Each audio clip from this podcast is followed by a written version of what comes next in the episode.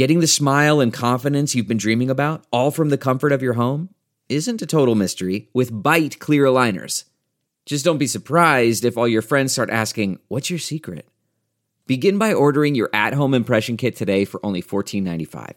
Byte clear aligners are doctor directed and delivered to your door. Treatment costs thousands less than braces, plus, they offer flexible financing, accept eligible insurance, and you can pay with your HSA FSA. Get 80% off your impression kit when you use code WONDERY at Byte.com. That's B-Y-T-E dot com. Start your confidence journey today with Byte. Go Steelers! Go Steelers! Say go Steelers! Go Steelers!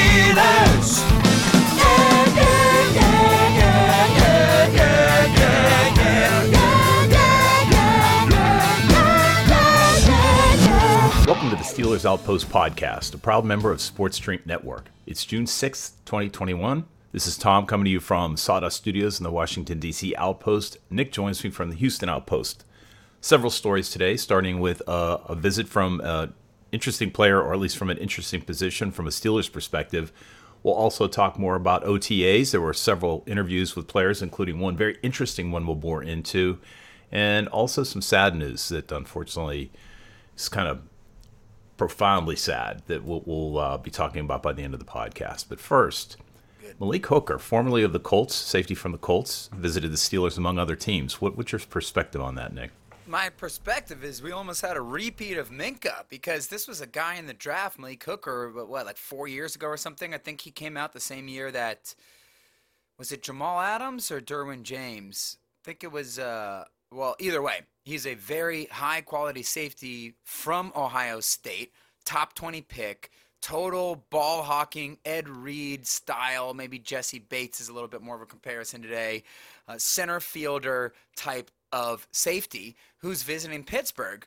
And basically, the story with him is he's been injured half the time he's been in the NFL. So he hasn't been able to totally reach his potential. But when he's played, he's been good. I think that everybody who's listening to the podcast could go look up his big highlight and you'll recognize it. They were playing, I don't know if it was the Colts or the Chargers, but I know that Philip Rivers threw the ball into the end zone. It was the Chargers. He was throwing at Keenan Allen. And Malik Hooker comes out of nowhere and just snatches it swipes the ball out of the air with one hand, completely palms it like a center fielder running to go grab a ball that's going to the wall or whatever. Snatches it, sprints out of the end zone. And so, yeah, this is a really high pedigree guy who I guess maybe with Indianapolis's bloated salary cap situation. I mean, obviously they just signed an expensive quarterback in Carson Wentz. Uh, with that situation combined with his mm, pretty consistent unavailability, that might be why they're shopping him. But he is a guy with a lot of great promise who also has flashed really great stretches of play in the NFL. So this isn't just the Steelers taking a flyer on a Justin Gilbert or whatever you may say, but it, it matches what the Steelers want to do in a lot of ways. They love taking flyers on uh, former top 10, top 20 picks. I mean, look, Alualu, former top 10 pick. Uh, Eric Ebron, former top 10 pick. They've gone with other guys. They tried the Justin Gilbert thing before. Obviously, Minkah, they really valued him.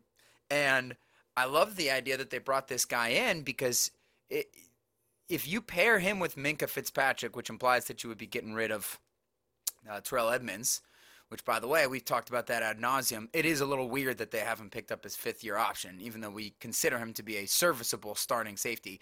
But if you put Malik Hooker in the back end, it would free Minkah to do some of those Minkah things that he was drafted for. The big story on Minkah Fitzpatrick coming out of Alabama is that he legitimately might be an equally good slot corner as an actual safety. And we've seen in Pittsburgh that center fielder role has been his best, but there's a lot of untapped potential for Minkah, in my opinion. And I was talking to this, I was talking to Andre about this, a good friend of the pod. Yesterday we were talking about Troy. And Andre became more of a official Steelers fan kind of in the Killer Bees era when he moved to Houston. We started watching all the games together. So I was lamenting the fact that he didn't really get to watch Troy play. And I was talking how crazy it was when you watch Troy play. There were no like there were no stretches of games where you didn't notice him you always noticed him. He found a way to make an insane tackle, a crazy play in coverage, obviously acrobatic interceptions. It, you knew he was on the field. And the same thing with Ed Reed. And that's my thing with Mink. I think right now he's being held back a little bit because he got targeted, I think, a grand total of 17 times last year. And teams are just saying, just don't throw anywhere near this guy. We'll try our luck elsewhere. So th- that is good. That's a sign of a great safety. But I just feel like if you had some more movable parts around him, you'd be able to put him in positions where it's like you're not going to be able to get around this guy. You can't get around the honey badger. You weren't going to get around, uh, you know, Earl Thomas or wherever it was. So that's why it's kind of a cool experiment that they even thought about bringing Malik Hooker in. Minkah came out in 2018, the year after. His average salary is a little over four million. Hooker's was a little over three million. We, we wouldn't imagine that he would command that money given his sort of absenteeism over the years. But to your point, you, I'm not sure if he comes in at a uh, veteran minimum. But do you trading think for him? So he he's on the last year Trading. deal or no? Last year of his deal? But you're right. They would have to think about signing him long term. So you're right, and they no, definitely not a veteran minimum if you're getting traded for you. Um, but uh, I don't know. I don't think that the price tag would be this massive issue if they were able to get him in because uh, they're about to get a lot more cap space. And then, but then again, that's where some of the rubs are, uh, which which I'll go into in a minute. But what else were you trying to say about that idea? There's no possibility that they had any foresight of this when they decided not to give Terrell Edmunds his fifth year option. That was just this is just sort Right. of working out that maybe because uh, they made a decision about Terrell, they're looking a little harder at safety. Although that's not where we need the help. You, you said something interesting that Minkah might be being held back a bit just because he's got to hold down the fort. Yeah. He had, I mean, he had two great cornerbacks this last year. Do you think that it will be better or worse for him? He'll have to play, you know, more solidly at safety and not come up at all because we actually drop back a bit in sort of cornerback talent and Joe Haden's a year older? Or do you think he'll have to be even more flexible and be more all over the field because of that? No, I think it's more directly related to Terrell Edmunds having no flexibility to play deep. I don't think it's so much about the corners. I think that's probably their issue with Terrell. Because even Ryan Clark could play deep a little bit for Troy. Like Ryan Clark, you you don't want to have him back there for 64 snaps a game, but he could take 10 to 15 and play center field and, and be good at it. And I and I'm starting to feel like the picture is becoming more clear on this Terrell Edmunds thing and how they feel about him. I think they like Terrell Edmunds. You know how much they love their their first round draft picks, and obviously by all accounts, he seems like a super hard worker and a great guy, and really gets along with the team. We've pointed out he's gotten better and better every year, but just that one dimensional aspect of his play is worrisome because he is a straight liability in center field. So when they didn't pick up his fifth year option, you and I said, I don't care what you say about the, the salary cap. That's fishy. That's weird. I mean, they picked up Bud Dupree's fifth year option when a lot of people didn't even think he was going to be worth it at the time. Uh, what did they do with Artie? I don't remember. I don't. I don't think they. I don't even remember with him. I don't think they No. picked his up. But uh, yeah, that writing was on the wall. But what I'm trying to say is they usually pick up that fifth year option unless you're a total bust like Artie or Jarvis. And we thought it was a little bit weird. And we kind of, I don't know if we agreed with it or disagreed with it because, like we said, hey, you can't have 11 superstars on the team. You can't put all your money into five players on the defense and, and have no money left over for the other side of the ball or other positions. So why wouldn't you pick up Terrell's option? He's not going to command that much money and keep him on the team. Well, now that they brought in a true ball hawking, center fielding safety to look at, I'm starting to see the writing on the wall. I think they might be thinking, like, look, we like Terrell, but we have this blue chip superstar in Minkah, and Terrell, I mean, he's, he's, he's a damn liability out there. He's Ron Burgundy with the teleprompter. Anything you put in the teleprompter, Burgundy will read. Hey, Brick, he's fantastic when he's chasing a storm front, but anything else, you are in for a disaster. And that's Terrell Edmunds when it comes to playing deep. And maybe they just want a guy who can do a few more things so they could unlock Minkah, but uh, I don't know if it's going to happen because he uh, got out of Pittsburgh, Malik Hooker, and he tweeted out one of the classic cryptic player tweets. Not so cryptic if you read it. Be patient. It's going to play out how it's supposed to. Okay, so that means he did not get signed. Like usually when these guys go on free agent or trade visits or whatever it is. Wait, is is he a free agent? Could I be wrong? Yeah, if he's going on visits, then that wouldn't be a trade. So I, I might have misspoke there earlier. Um, He's But- done. He's he, go ahead. what were you gonna say? No, he's he's it's burned off now. He's his dead cap was burned off in 2020, so he is free and available. Ah, got you. There you go. Okay, well, look. If he didn't get out of Pittsburgh with the deal, it's probably not happening. And then, especially if he tweets that. He's from Pennsylvania. He went to high school in Pennsylvania. And so I think that he, he probably was eager to join the Steelers, judging by some of his social media interactions with some Steelers fans. Like he was tweeting back at Steelers fans that grinning smiley face when they were saying, We want you to come into Pittsburgh and stuff like that. And so I'm sure he wanted to. And then when you put that tweet up after you leave without a deal, probably didn't happen. Um, and then you're right. Like when you're looking at the positions they need, it feels weird that they would spend money on a safety. You know, so I bet you they were trying to get him in there. Like, look, dude, you play like half the time. We're not playing paying you big money.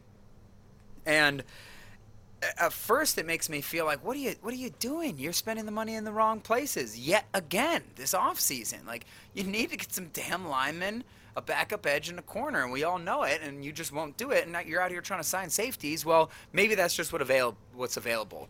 Maybe there's not a corner in their price market, Steven Nelson, who's available who you could pick up. So, they're like, well, we do have this opportunity to grab this safety, and if we can get him for cheap, it's going to help the secondary, even if we still have a corner issue. And then they try to negotiate with them, and turns out that it wasn't cheap enough, and they said, all right, later on, man. That's my prediction. On the other side of this uh, sponsorship spot, I'm going to offer my mea culpa for yet another mistake I made during last year's podcast. But first, we want you to hear about this exciting new platform. Locker room. Listen, I don't want to hear it, okay? I don't want to hear your opinion on anything outside of Steelers football and Penguins hockey. And you know what? While you're at it, we can talk about some other sports too. And when you're in the locker room, that's the situation, everybody. It's a live, audio only sports talk platform that's free to download and easy to use. You can talk to fans, athletes, and insiders in real time without all the rest of the the extracurriculars that you know these other platforms offer for you. You can share your experiences on the app. You can attend watch parties. You can have debates, post game breakdowns, and you can react to breaking news. Now, look, all you got to do is download the Locker Room app for free in the iOS store, create a profile, link your Twitter, and join the group. So do it. Locker Room. Last week, we were talking about OTAs, and I was just surmising look, there, this is just a lot of repetition, getting used to a lot of new guys used to the NFL. They certainly couldn't be installing a new offense. Well, I was wrong. They're installing the new offense. And I have been following Mark Kaboly mainly on The Athletic.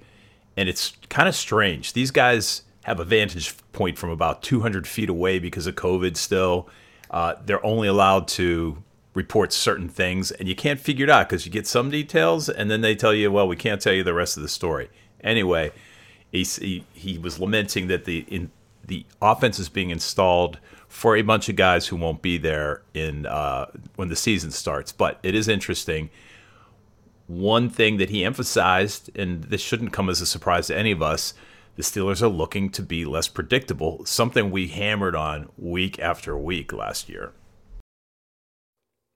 Yeah. I they're installing it. They have to. I'm not worried about other players being there. It's not like they're creating the Ronnie Brown Wildcat offense that's going to take a team by surprise in week one, and just the sheer unpredictability of it is going to get them a win at the beginning of the year. Like they're going to run things that other teams are running.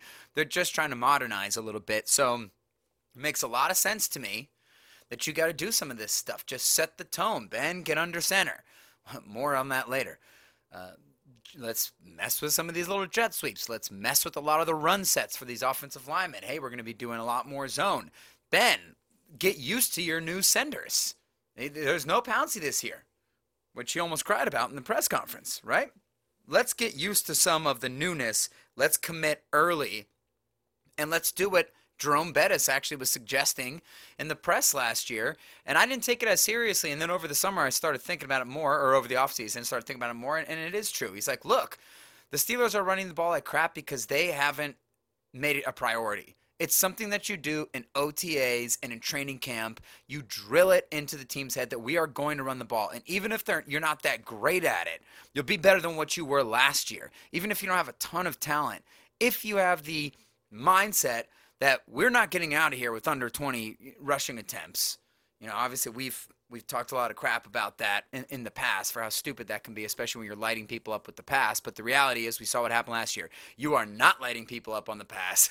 You don't have a quarterback who can just carry your team anymore. So you do need to find a way to run the ball. Much how, much like how the Tampa Bay Buccaneers were running the ball to like a crazy extent over the second half of the year, even when you're wondering, like, why don't they just go downfield more? Well, they have this old quarterback, and this was the formula that they wanted to follow. And eventually, by the time the playoffs got going, they got into the rhythm of doing it, and it was impressive.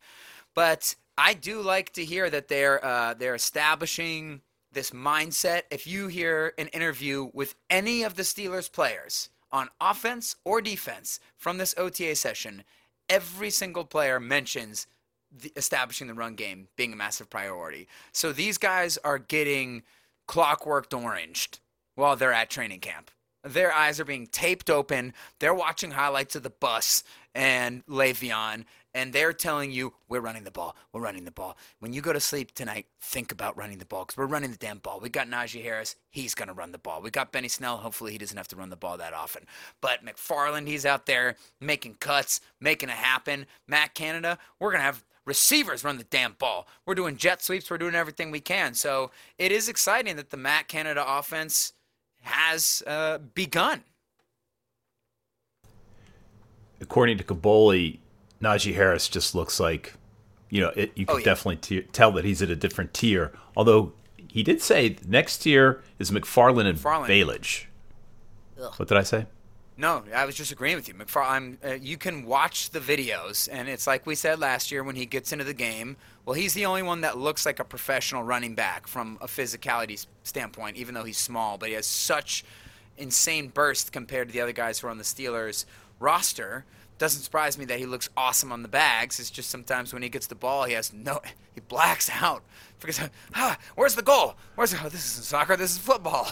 All right, I'm going to intercept. I'm on offense. Ah, oh, crap, I already fell down and I'm tackled. So we'll see what happens when people get out there. But yeah, it's a clear difference with those guys. And the Kalen Ballage thing, he was a higher draft pick, so that also doesn't surprise me. And once again, you're competing against maybe the slowest running back in the NFL and Benny Snell, who I'm sorry, I just crap all over every time I'm in here. But um, I am. Well, what do you? Serious. What do the, not that impressive.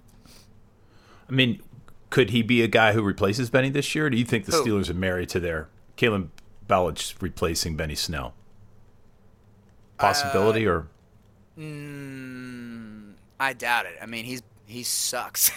he's been terrible in the NFL. Okay. He averages like one yard a carry. He, he was the one that they brought in. The guy that I'm looking at is is McFarland if he can figure out which way is left and right, he is the obvious number. Two, and if he can pass protect, he would be the obvious guy to come in for Najee Harris, especially since he has a different style. I mean, much faster player, and the only one, in my opinion, that has true NFL running back potential. And he should, his career should mirror more of like a Darren Sproles. Maybe not Darren Sproles. That's that's an absolute, you know, uh, a high watermark there, but like a Dion Lewis or something like that. Like a guy who maybe once or twice a year could have a 20 carry game, and but overall, like you're a smaller guy. You're you're the 10 touch, you know, the five to 10 touch a game kind of guy who's actually very valuable for a football team. Uh, we know he's not getting 20 carries. I mean, let's keep our fingers crossed. Just make sure that Najee stays healthy. But Najee's getting 40 touches a game. but uh, yeah, those guys. I mean, it is obvious when you just look at the physique of Najee Harris. It's hilarious. His biceps have abs. He's got two gold chains. The gold chains look like they weigh 40 pounds each, and it just looks amazing when he's out there. It reminds me of Le'Veon Bell's first game in London against the Minnesota Vikings behind a crappy Steelers offensive line in which he averaged under four yards a carry for his rookie year. But I remember saying out loud, this guy looks different. because we had been used to we had to watch Jonathan Dwyer at that time, who is officially the worst running back I've seen in the NFL before. He had that 180 yard run, and then he still was catching his breath six years later from that one run, and we're just trying to make this round peg fit in this square hole. hmm And when Bell got on there, yeah, the success wasn't tremendous because uh, he was recovering from a foot injury. The line wasn't good yet, but you notice, man, even that three yard run is so beautiful. His burst is crazy. He had this diving touchdown in his first game versus the Vikings where he dove to the front right pylon, and you're like, this guy's going to be good. And we called it in the off season. You and I were talking about it. I don't think we were doing the pod at that time. I remember telling all my friends at college with fantasy, like, "I- I'm taking Le'Veon Bell number one in fantasy. Watch, this guy's insane. Seeing what he can do. And I did, and then that next year was that 2015 year where he broke out and the whole Killer Bees broke out. So Najee Harris does have that clear, like, oh, that's that's a first round pick kind of guy when he's on the field. During Chase Claypool's interview, he, he said that the Steelers are still emphasizing that the wide receivers do blocking. Uh, and he may have been poking some fun at them, but he said Ray Ray McCloud and Diontae Johnson might be asked to go against some linebackers. Please God, don't don't let that happen. Just get in their Um, way. Well, it's it's interesting because the Steelers are dying to run the ball a lot, and they have a very intriguing opportunity here to go 12 personnel. So two tight ends, two receivers, one running back. Because they can have Freiermuth and Ebron at tight end. So Freiermuth hopefully gives you a little more blocking. Ebron, like we said, I mean, he can't block, but he did give better effort in Pittsburgh last year than he had in prior places. And then you could have Juju and Claypool as your receivers. And, you know, I, I've frequently said I, I think Diontae has more potential as a pure receiver than Juju does. And I, I think that's pretty obvious, especially when you look at just the, the variety of route running he can do, the fact that he can't be, you know, held off by press coverage, even by the best corners. There's the film of him against Trey White and everyone from last year, so on and so forth. I still think that about Diontae Johnson. But when you're talking about having an identity for a football team, and it revolving around the fact that hey, we have a 39 year old quarterback who is completely beat up. We can't ask him to throw 30 times a game. Like no matter what. I- mean, hopefully during the playoffs or something, maybe it has to come out or whatever it is. But we need to protect this guy and we need to run the ball and we need to take advantage of our good defense. Well, we have the personnel to do this 12 thing. And when you have Juju and Claypool blocking as the receivers, two extra tight ends, and a killer running back, I know the offensive line's a question mark, but you could really, you could you could mess some people up with that lineup. So I, I do think that if the receivers can continue to block really well and get even better at it, particularly Chase Claypool, you could crush some people with that because then you're going to get tight end, you're going to get play action, and you get Claypool and Juju one on one or Ebron or someone out of that formation. So I, that I'm taking as a hint. The Steelers have the luxury of these wide receivers who embrace the, the role of blocking. Washington, also a guy we hadn't mentioned who's not afraid Right. to do that when he's in the game. So just switching gears a little bit, you and I are both in love with the fact that Ben came to OTAs, in addition to the other um, veterans. One of the reasons he may be there is he's got to learn a whole new language. That sort of came out in all these Yeah. interviews with Canada installing this offense and different terminology for for the new offense. Yeah, well, And BJ he's gotta know- it too. Yeah. Yeah, he's Ben's got to know everything. Look, I just keep comparing back to Aaron Rodgers two years ago in his first year with Matt LaFleur offense. You're talking about Rodgers, super cerebral quarterback who's going to study probably even more than Ben. And it took them a year. I thought that that, that offense they put up good numbers their first year, but just watching them, I thought they they suck. Uh, Remember, Rodgers was accused of being not very aggressive that year, and he wasn't. The offense just wasn't that scary. And then they came back last year with the identical personnel and just became an absolute air show. And I think that it was the adjustment to a dramatically different system, which also is similar to what the Steelers are going to run. It's that McVay disciple type of, you know, offense that's actually based on the run game and everything like that. So when I look at it, took Rodgers and them a year. Um, Took Brady, who's talking about it, took him a full damn year down there in Tampa Bay. That's a big part of why they were a little clunky and closer to 500 at the halfway point last year. Uh, he said he didn't even really true know, truly know the playbook the entire year with Tampa Bay. And so if, if it took them a while, I have to assume it, it, it's going to be a little tricky this year for Ben. And it doesn't surprise me because he's been using the same verbiage for 18 years. Do you think, let me just throw this out, I think that that is a recipe for more gunslinging than usual if he can't sort of master the uh, terminal or master the, the playbook. That sort of opens up for, like, I forgot what the play is during the middle of the play. I think, yeah, I think his whole career is based off of like, ah, I'm just gonna go back to the gunslinging thing, and that's where last year happened a little bit, and it's just gonna take a big time dedication, and I just wonder how much time he's gonna put in outside to do it. I mean, he's talked about it a lot. He has told us, no, I don't throw, I don't do football in the summer. It's time, it's time to spend with my family, and my thought on that has always been like you you do actually need to be aware of that and you need to do what works for each player. I know everybody wants to think you're going to be everyone's going to be Tom Brady and it's just going to be obsessed obsessed obsessed. That does not work for everybody.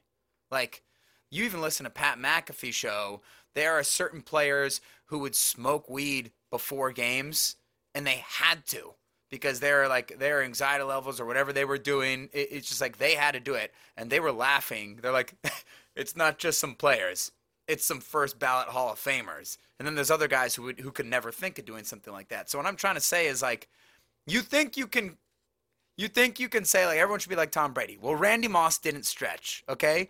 And I know you guys are having trouble relating to this because eh, you're not that. You're not that.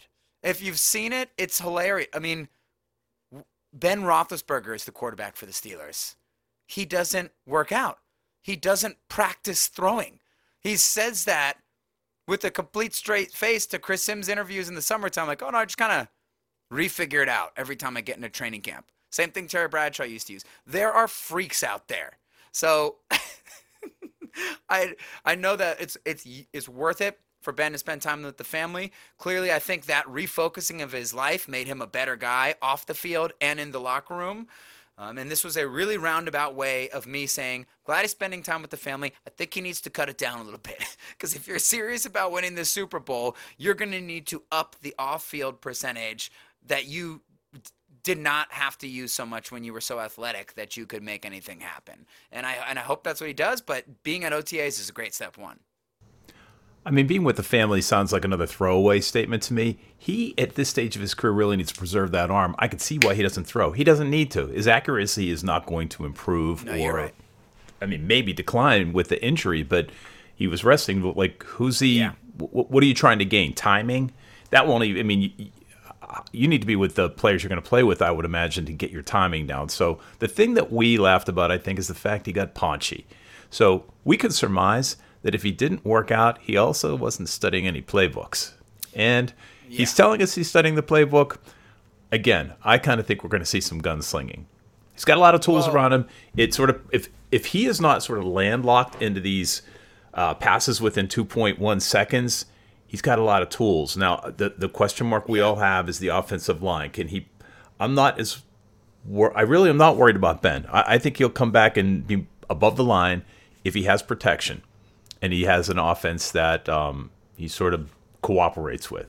Yeah, I'm worried about him lasting the whole season. I'm not worried about him for the beginning either. You're right. We've seen enough.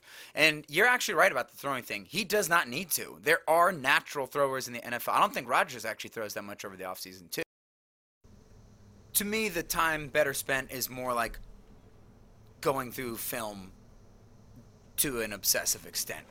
Like, okay, we're playing the Ravens this week. Not only am I going to watch their games, but I'm going to spend Monday watching all of their third down and short situations in the red zone. I'm going to see what their tendencies are. And then Monday night, I'm going to do third down and long.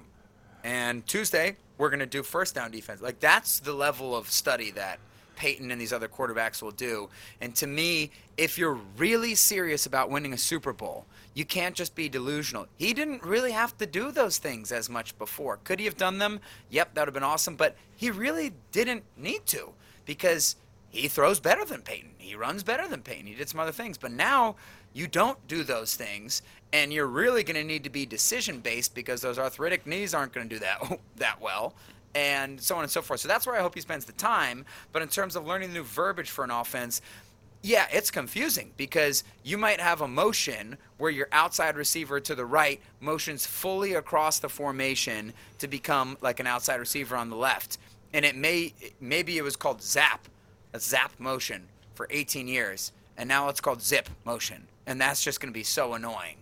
You know, and that's basically how NFL players talk about this. BJ Finney talked about it in that way as well. So it's not going to be rocket science. Ben knows NFL offenses. There's not going to be something that surprises him. But just the fluidity of being able to speak the language isn't going to be there because you're going to have to think, oh, wait, crap, we call that zip now. And that already is taking some of your processing away. I think ben, Ben's film study consists of him getting the kids in the basement on a Friday watching his highlight tapes. I That's my you're right. guess. I think you're right. Hey, did you also we, we you have heard these reports about Dwayne Haskins looking really good in practice? As a matter of fact, Ben said Dwayne Haskins can throw a ball through a car wash and not have the ball get wet. Yeah, he throws well. We talked about him a few years ago when he was coming out. He's he's got a really good arm. Uh, he has some similarities to Ben Roethlisberger, although he does not have the athleticism that Ben had when he was coming in.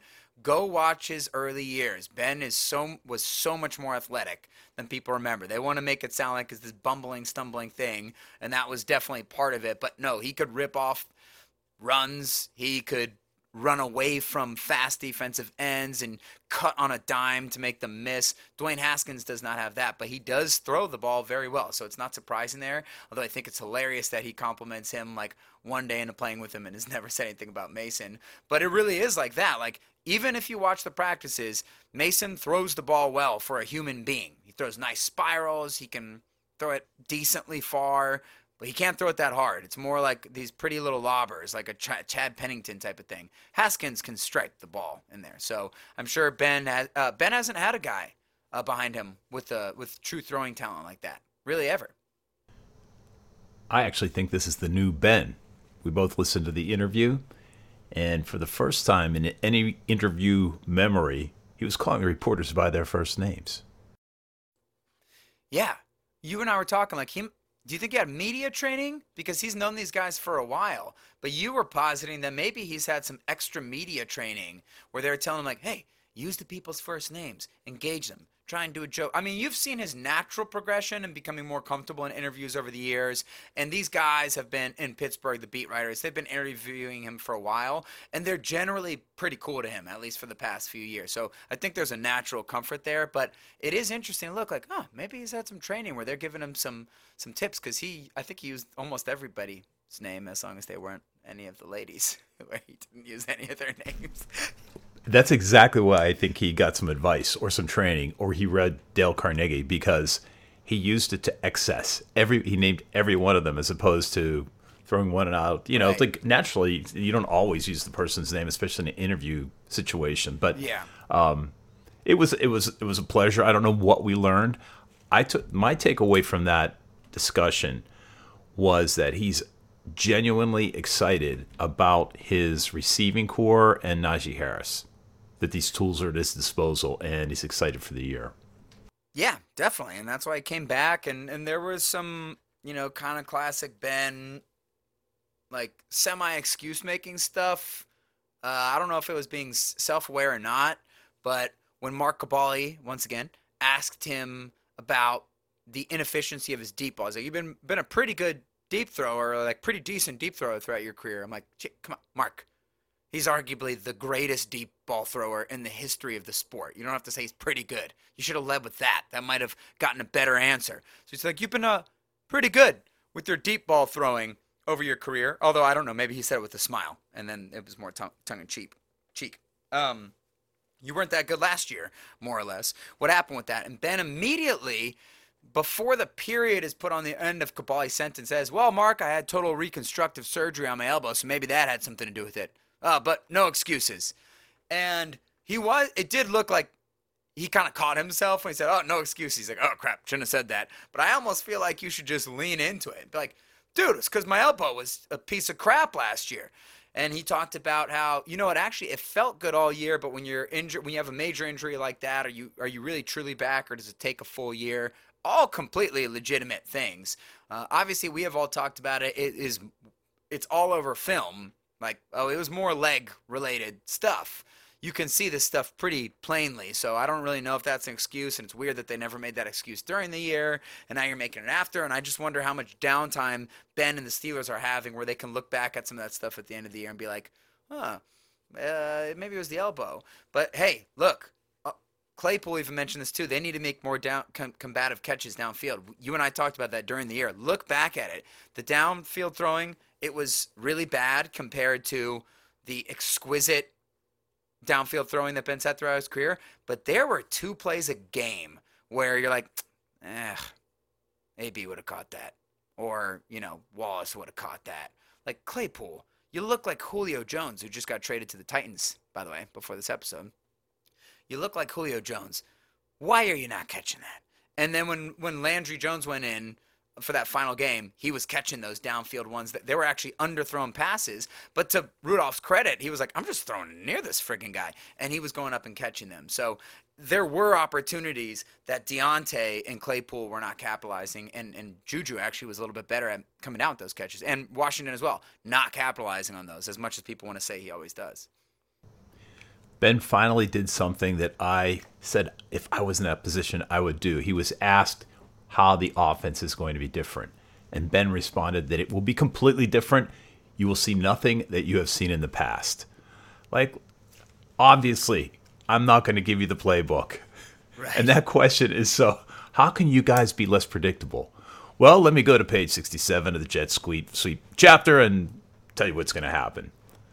Yeah. He's a little yeah, he playful with them. I yeah, and I thought the interview was good. Like I'm teasing him a little bit for maybe like making excuses, but you and I have talked about this before. I think that he sometimes tries to draw a little attention to himself and all the things he's doing when he's like, I was calling the plays, or like, uh, oh, also in this interview, he said they asked him about the pay cut. I thought it was a really good question. I don't remember if it was Ray Fittipaldo or someone like that, but he said, hey, so when they asked you to take the pay cut, did that hurt your feelings? How were you feeling? I thought it was a very good question. And Ben, before the period gets put on the end of the sentence, says, well, Ray, it was my idea. And to me, I'm like, that's just bull bull crap. Uh, the whole uh, we all know the situation. The whole public knows how much you make. They know how much the Steelers have. I know that you could be down for it. We've praised him for being down for it, but don't ask like this was some out of right field thing. I think we all this understanding. Even Colbert and Rooney said in their postseason pressers or their recent pressers around draft time that we needed Ben back at a certain number. And so clearly they're indicating that they did as well. So I think that it's a team effort, 50 50 between Ben and the team. And you're if you just say that, like, look, uh, we all kind of knew where we were at with the salary cap, and this was something I was willing to do. You're gonna get the same amount of credit from the public than if you just say it was all my idea. But now when you say it's all my idea, I'm like, you're you don't need to exaggerate, but I understand why he needs to exaggerate a little bit because he's potentially the most underrated player in the history of the NFL because the media hates him and he never well, they always say, Oh, the great quarterbacks like Brees, Rodgers, and Brady, and for some reason they never throw Roethlisberger in there. So I get why he overcompensates sometimes. I look at it a little differently because his propensity is always to take the blame for losses. This is on me, I have to play better.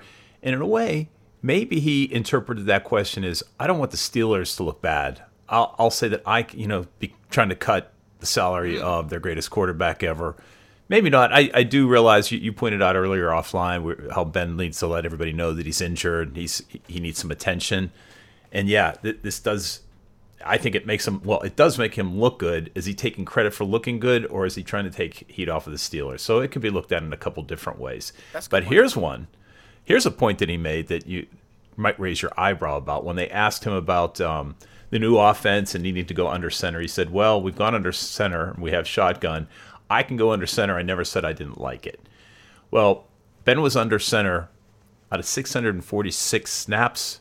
Can you guess within 100 how many times he was under center? 646 is the total. I bet you yeah. it was under 30. Okay, pretty good. 47 actually and in the previous years, and they were they were in the 70s. Not not exactly uh, a high percentage either. But we'll see. We'll see if he goes under center more this year. I mean, There's no, that, uh, there's no way that he like. Look, it, it is known in NFL circles, which I'm not in, but there is enough podcasts and radio shows out there where, where people will chuckle about, chuckle about it. Ben has had a lot of say in the offense over his uh, second half of his career here. Um, clearly, they haven't gotten guys who could take him to the next level there. But the under the under center thing, I'm like, uh, come on, that's a hilarious number. 46 snaps under center. You say that is just coincidence. You didn't have anything to do with it. That's crazy. And I know I'm kind of calling Ben out for a lot of things here because I love the damn guy so much. And I feel like if you want to be able to talk about him as a borderline top 10 all time NFL quarterback, which I think he just factually is, all right? You need to be able to call out the things where he's maybe not doing it right. And it reminds me a little bit of the QB sneak thing, though. Remember when they wouldn't do that forever, and then they started doing it, and they converted every damn third and one, and it worked. And I'm like, hey, if that's what happens now, then fine, take the credit, but just start doing it. We don't care. You you need to be able to go over under center. It gives you a whole nother element of deception where you can do play action and the lineman can be hiding the running back better.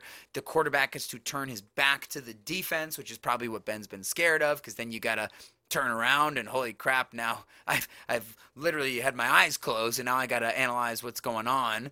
But uh, it also allows the running back to start with the head of steam. There are so many elements of offensive football that you're leaving out by refusing to go under center. Hopefully they they really commit to it and hopefully we don't see what happened last year where the jet sweeps and everything like that were extremely successful in the first four games.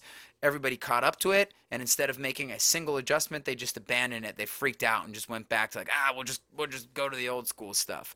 They have to stick with it even if it means losing some games in the beginning of the season, because I don't think there's a version of this team that in week 17 you're gonna be like, well, we just went back to the old Ben slinging offense. Like the, he's 39.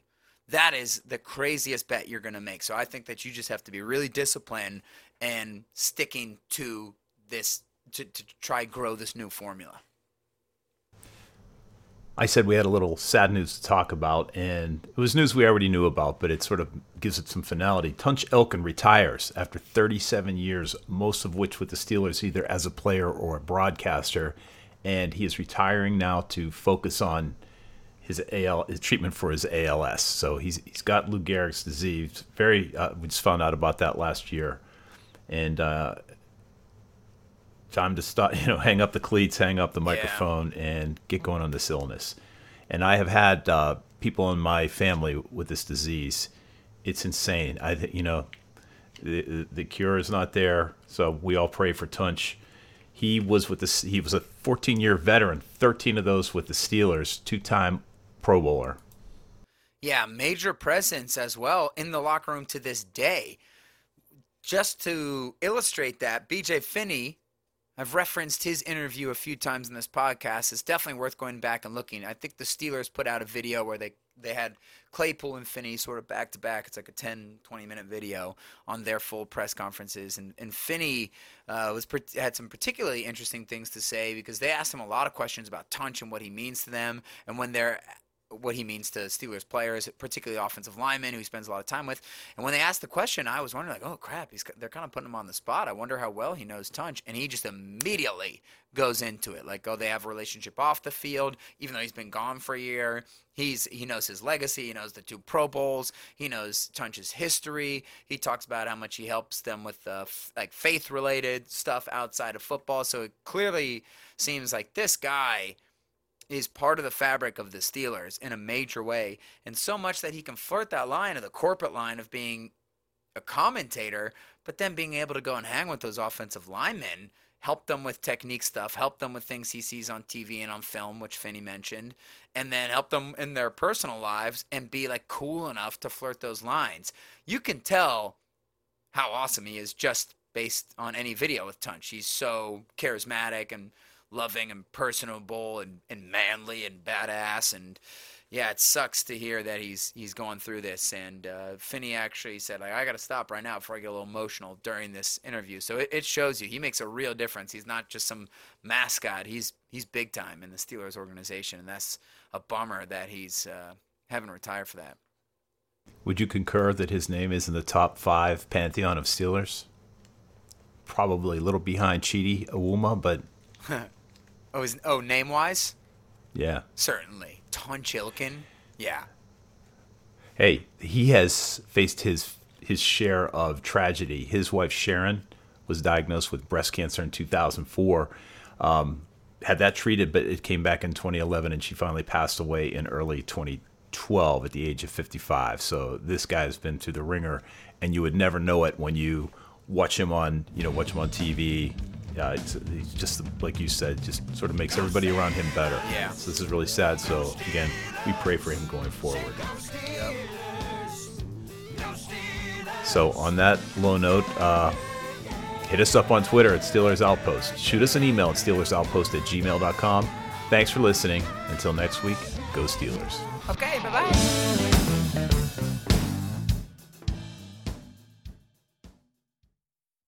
This is it. We've got an Amex Platinum Pro on our hands, ladies and gentlemen.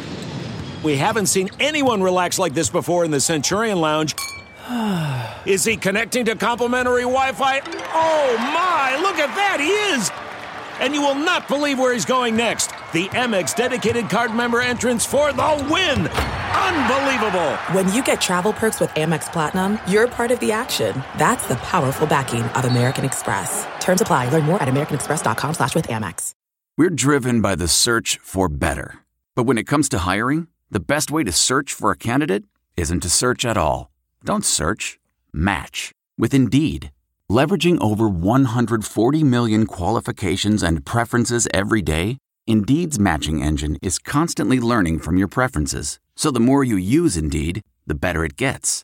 And listeners of this show will get a $75 sponsored job credit to get your jobs more visibility at Indeed.com slash match. Just go to Indeed.com slash match right now and support our show by saying you heard about Indeed on this podcast. Indeed.com slash match. Terms and conditions apply. Need to hire? You need Indeed. Delve into the shadows of the mind with Sleeping Dogs, a gripping murder mystery starring Academy Award winner Russell Crowe. Now available on digital.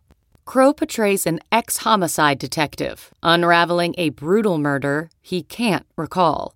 Uncovering secrets from his past, he learns a chilling truth. It's best to let sleeping dogs lie. Visit sleepingdogsmovie.com slash Wondery to watch Sleeping Dogs, now on digital. That's sleepingdogsmovie.com slash Wondery. Searching for NBA playoff coverage? We've got you. The Old Man and the Three, presented by BMW, gives you an inside look into the world of sports. Hosted by former NBA sharpshooter and Duke legend JJ Redick and sports writer Tommy Alter, The Old Man and the Three offers unprecedented access to the league. Tommy and JJ discuss the NBA and interview some of the biggest names in the league, like Devin Booker and Luka Doncic. NBA final season is the perfect time to dive in, and you can listen to The Old Man and the Three wherever you get your podcasts.